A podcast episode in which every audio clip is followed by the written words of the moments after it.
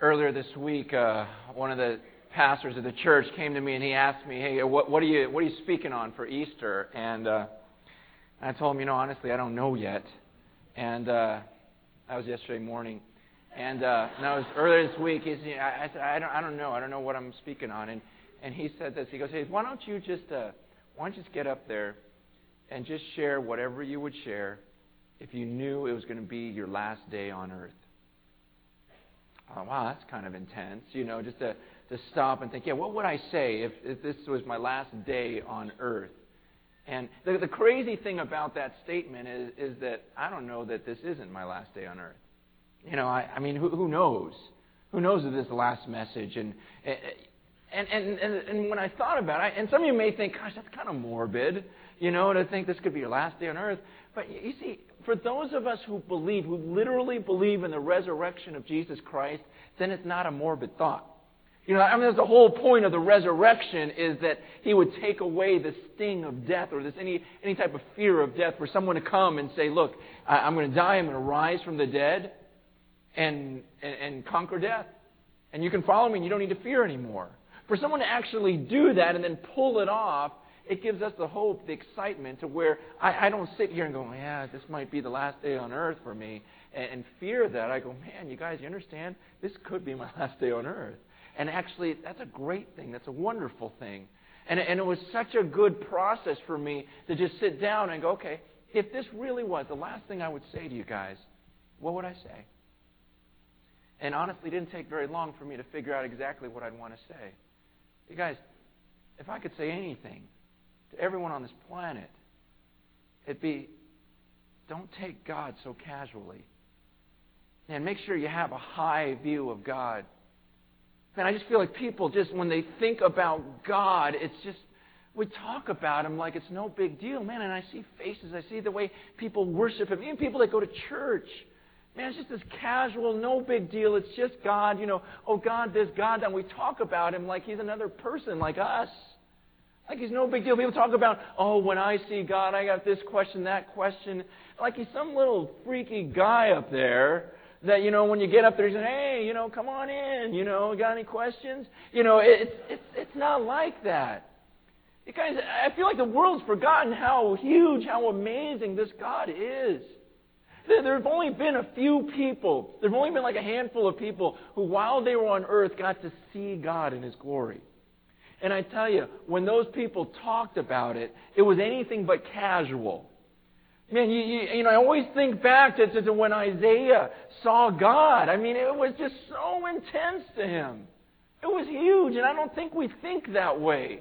We just flippantly talk about the end of our lives. We flippantly talk about, oh, yeah, when I see God, this or that. And I'm just going, man, do you get it? Do you understand how incredible this is going to be? How amazing it's going to be. I mean, Isaiah, Isaiah was a prophet, okay? He was a prophet of God. So if anyone could come before God and have a casual conversation, it'd be Isaiah. Man, uh, when, when I say a prophet, a prophet was a person who, whom God spoke to directly, and then he would speak to the people on behalf of God. And these prophets knew the future because God would tell them the future. And, and you got to understand, it's not like the prophets today. Do you understand the Old Testament taught that if you, if you claim to be a prophet, you claim to speak for God, that you had to be 100% accurate. If you ever gave one prophecy that was off, if you said something was going to happen and then it didn't turn out like you said, they would kill you. That was the Old Testament law. You see, people nowadays, they go, oh, hey, friends, have you heard about that prophet in Europe? He's like 80 or 90% right. What do you think? And we should kill him. You know, it's just that that's biblically, that's right. Because if you speak for God, then you're never wrong. Because God isn't 90% right. He's not 80% right. He's 100% accurate. And so you understand that the Old Testament times, man, when you said you were a prophet, man, you're, you're walking on some pretty, pretty, uh, you know, crazy, crazy ground. I mean, you had to be accurate, and that's the way Isaiah was. And he explained that he actually got to see God.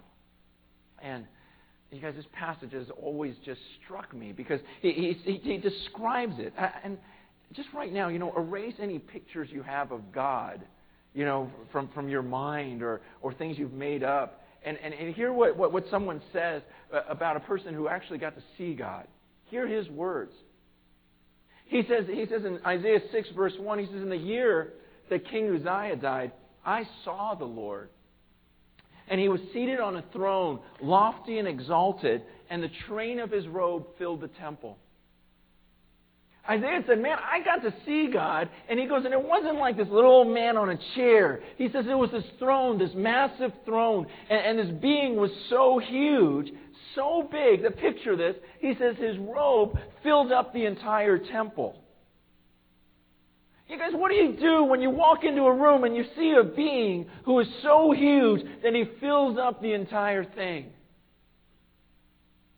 I mean, you understand, you know, when I say, hey, if this is my last day on earth, I, I stand before God, that's who I stand before.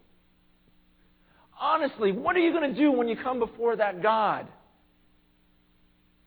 You walk in, you see this being who fills up the entire temple, and then he goes on and he describes what he sees, and he says, and above him were these seraphs, these angels. And they each have six wings. With two they cover their faces, with two they cover their feet, and with two they flew. So he then he sees these high angels up there. These high angels, and it says that they have these six wings, and with two they cover up their faces, with two they cover their feet. So they're covered from head to toe. Why? Because they don't believe that they're worthy to be looked upon by God or to look upon Him. You guys, these are the high angels. And they're covering themselves up head to toe before this being. And, Isaiah says that what they were doing is that it says that one of them was shouting out to the other one.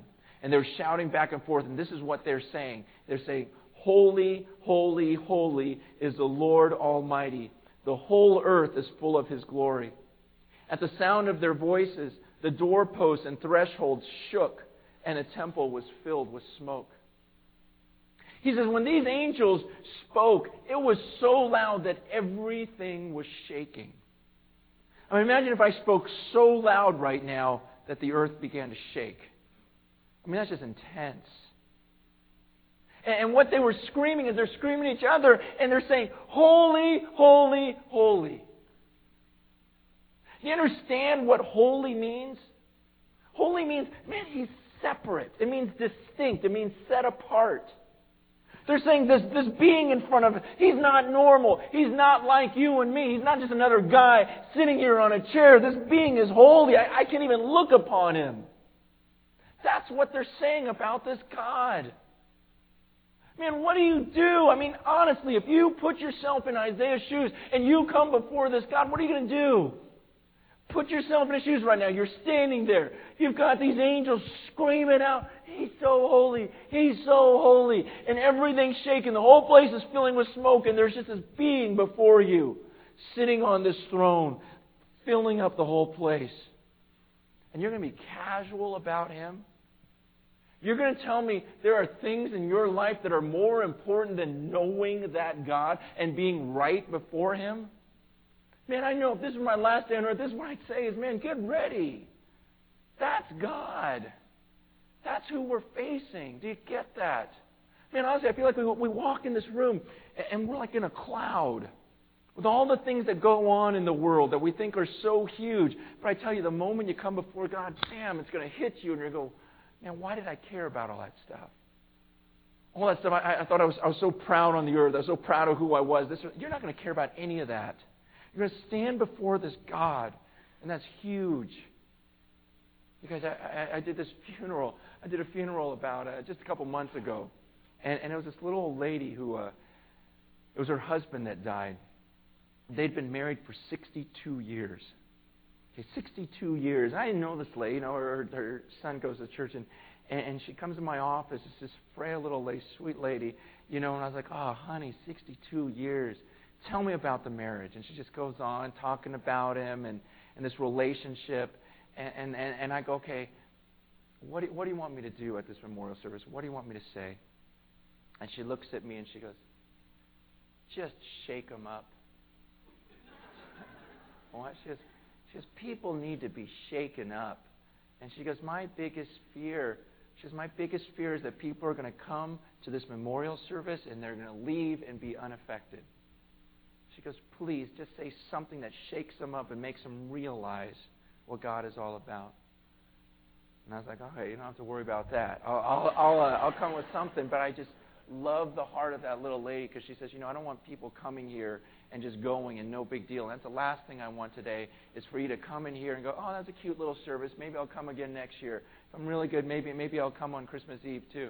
You know, I, it's like, you know what? I, I, I don't I don't want that. I want you to just wake up for a second and realize that any second you're going to stand before this God. And, and to put yourself in those shoes and imagine what's that going to feel like for you to be before that God. And what are you going to care about at that moment? Honestly. What are you going to care about?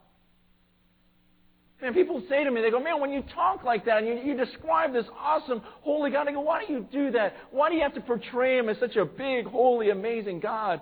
And I go, well, because that's what he is.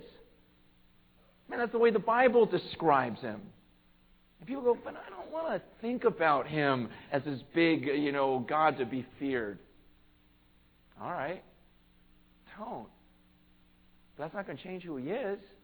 That's just who he is. I mean, you, you guys can walk out of this room today and go, wow, I just heard a sermon from uh, this, this Irishman who was six foot five. All right, I'm not. I mean, you can go and you can you can think whatever you want to think about me. And I'm just telling you that that's not who I am. You know, and in the same way, you know, people go, yeah, well, I don't want to think about God that way. I don't want, that doesn't matter. Just because you don't want him to be a certain way, that doesn't change who he really is. This is who he is. This is who you are going to face. You see, and, and when Isaiah said the, when he saw this God, man, it, it wasn't just this casual encounter. It was huge. And, and, and the thing is, there's people that, that want this cuddly, nice, little warm God that they can manage. You know, what's amazing to me, what I love about God, is that He is holy. I mean, if, if God was just some little wussy, you know, cuddly guy up there, it's like, you know what? I got enough friends like that. You know, this is this is God, this holy being, and the Bible says that He loves me, and I have a relationship with Him. See, that's what makes this thing so amazing. It's like that God says that He loves me. And the Bible says if that God is for me, who can be against me? See, I depend on His holiness. Why, why do I love the fact that God is so big, so huge? Is because that God is crazy about me. And that's what makes life worth living. But, but what would you do, honestly? If you were in Isaiah's shoes, what would you say? What do you say to this God? I mean, how Isaiah responds is in verse 5. When he sees God and all this happens, he says, Woe is me. I cried, I am ruined. Because I'm a man of unclean lips, and I live among a people of unclean lips, and my eyes have seen the King, the Lord of hosts. The King, the Lord Almighty. He goes, he goes, oh, woe is me. Now, now to, to us, that doesn't mean anything, right? Because we don't use the word woe nowadays. But the word woe, it meant cursed. It meant damned. It, it, was, it was a sound of this, oh, like this painful, guttural, woe. And, and, and when he says, I am ruined, it, it literally means I'm about to be destroyed. So Isaiah, when he sees God, he just goes, oh, I'm dead. He's going to kill me. Why? He says, because I'm a man of unclean lips. He goes, because I think about when I was on earth, some of the things I said. You guys, and what's crazy about this, again, is that Isaiah was a prophet. I mean, if he were alive today, you and I would look at Isaiah and go, man, there's a good guy. There's a man of God. Oh, he lived a good life. And yeah, compared to you, he did. You know, if he were to compare himself to other people, yeah, sure, he's a good person. But compared to God, only thing out of his mouth is, he's going to kill me. Because I know what I've done on this earth. I know what's come out of this mouth. And this God hates it. This God hates sin. You see, so many people think, no, I'm a good person. I'm going to come before God. We're going to talk. He's going to realize how good I am. You guys, this is, this is one of his prophets that realizes, man, when you come in the presence of a holy God, the first thing you recognize is what a sinner you are and how much you've screwed up in life. man, I, I know my life. I know the commands I've broken. And we all sit here and we know, you know, many of us have these pasts that are hidden and, and things about our lives that God knows, and you know that you're going to have to face Him one day. It's going to be just like Isaiah. Everything's going to be just thrown to the forefront. You go, oh, I'm dead. See, some people go, well, I don't like that part of God. I don't, I don't want to believe that he, He's going to judge. You know, some people say, well, God can't judge. You know, God's not going to judge me. And we walk around with this arrogance. What are you going to do? You're going to come before God and say, sorry, you can't judge me. What are you going to do? Let me explain something to you. God does whatever He wants. He doesn't need my permission. He doesn't need your permission. You're going to stand before God. He's going to judge you. And people go, well, then how can you say you believe in a loving God? Because a loving God would not judge. Okay, so every judge across America today, all the judges across America, are you saying they're unloving? If someone's a judge and, and, and, he, and someone's guilty and he punishes them, do you go, oh, what an unloving judge? No, you go, what a fair judge. In fact, you get, don't you get angry when someone gets off and you know he was guilty and they don't get punished? You get angry about that. Why? Because then that judge is not being fair. It has nothing to do with love, it has to do with justice. And the Bible says that God is a just God. He's a just judge. He has to punish the guilty. And that's why Isaiah's going, I know what he's like. He has to punish me. He's going to kill me. He's going to kill me.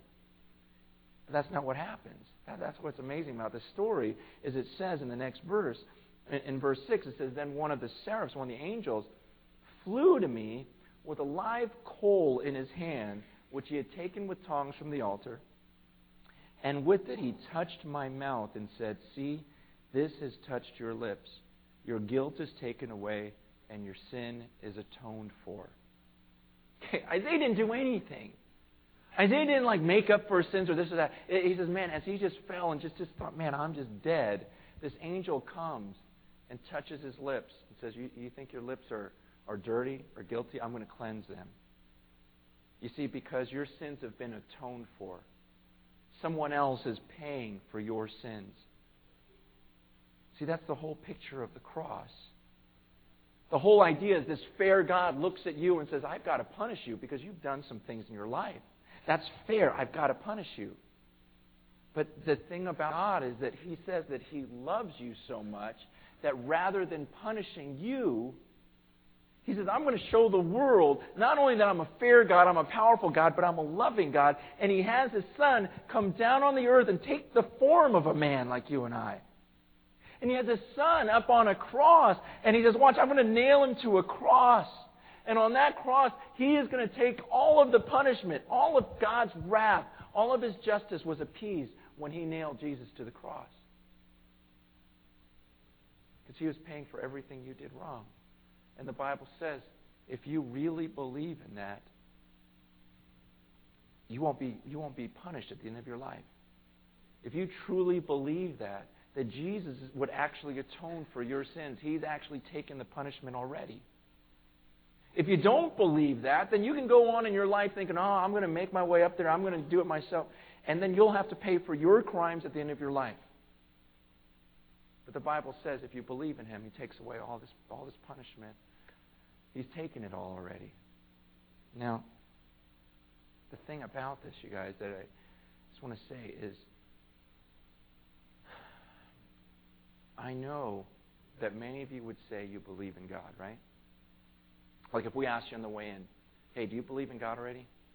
I, I bet you 95% of you would say, yeah probably 95% of you would say, Yeah, you know what? I believe in Jesus. I believe he died on the cross.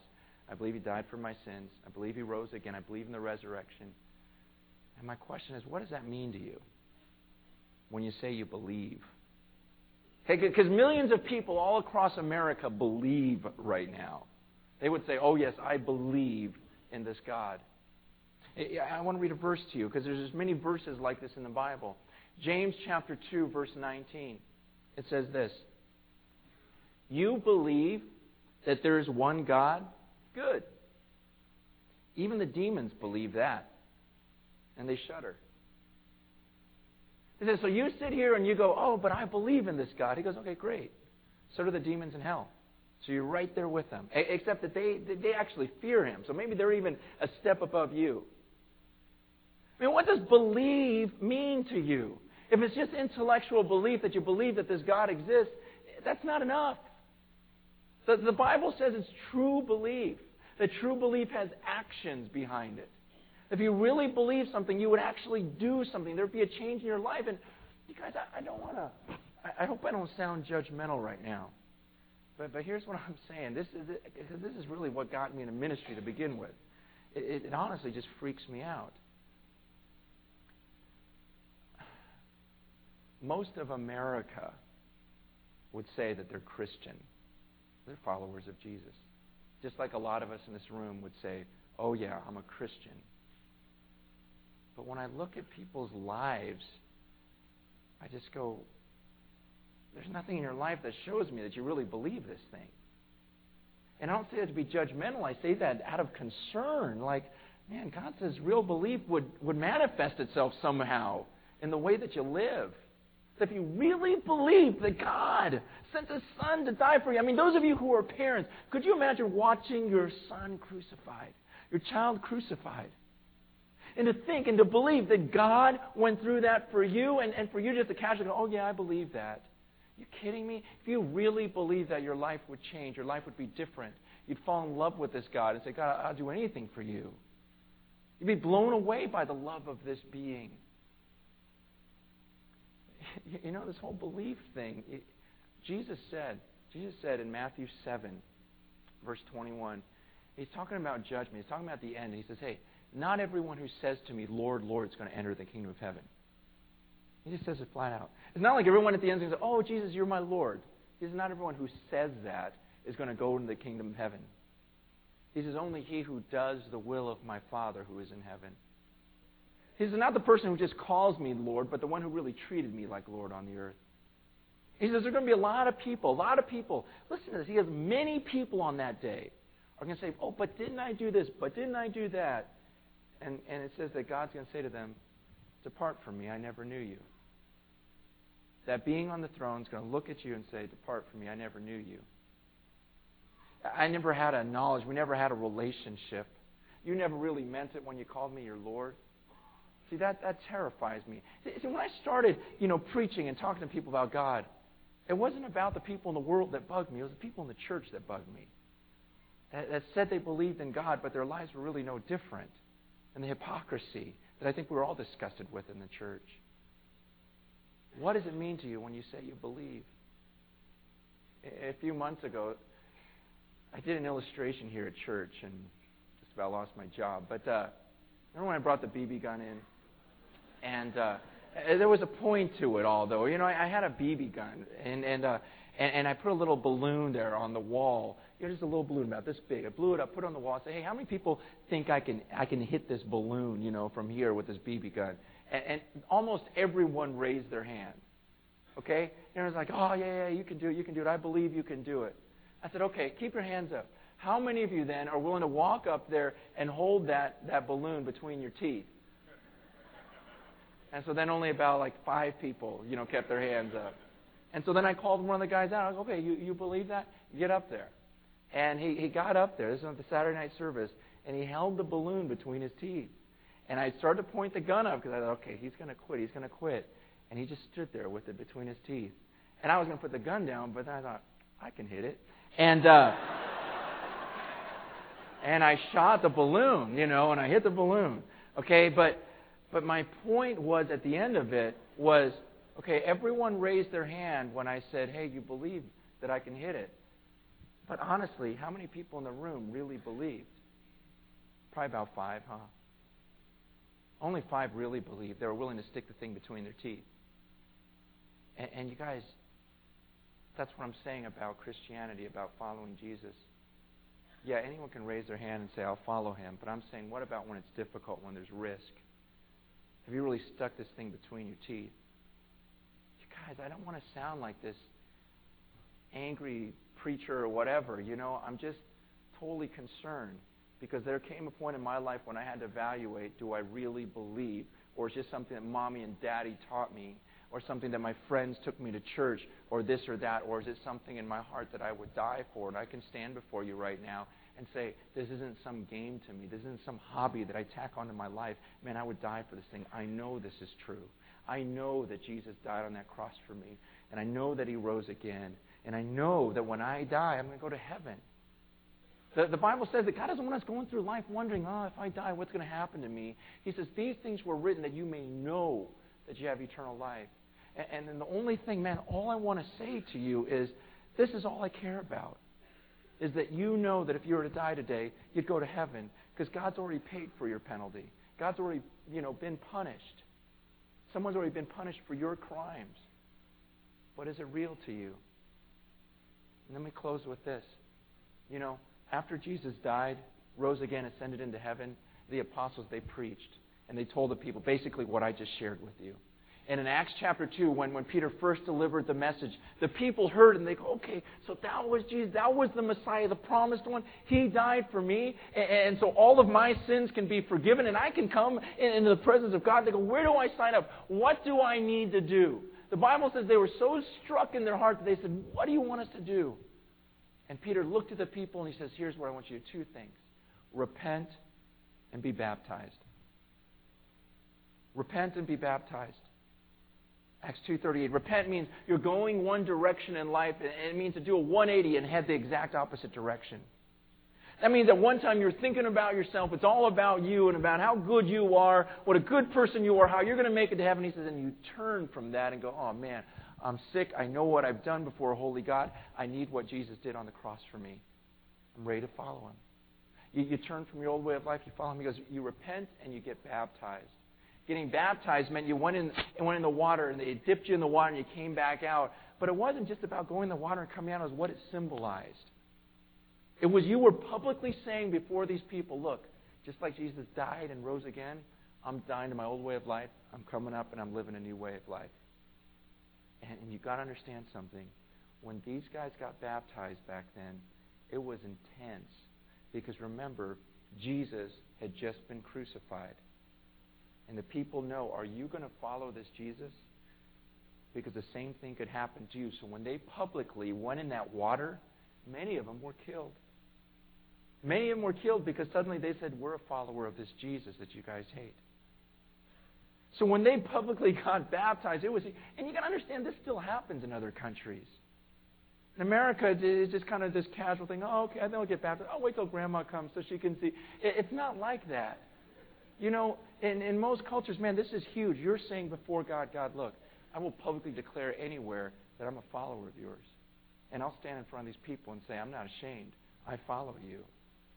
It's about action.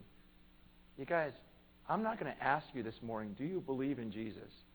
Because that, that's a pretty easy thing to answer. I'm saying, do you truly believe? Believe to the point where your life shows it and people can see by the way that you live that this isn't just some hobby to you. This isn't just something you show up to every once in a while. But man, He's everything to you. Because you guys, if this were my last day on earth, I'd be standing before the holy God. And I'm ready for that day. I can't wait for that day. And I hope that's you. Man, there's nothing, there's nothing like knowing Him and having the peace that I'm spending eternity with that God.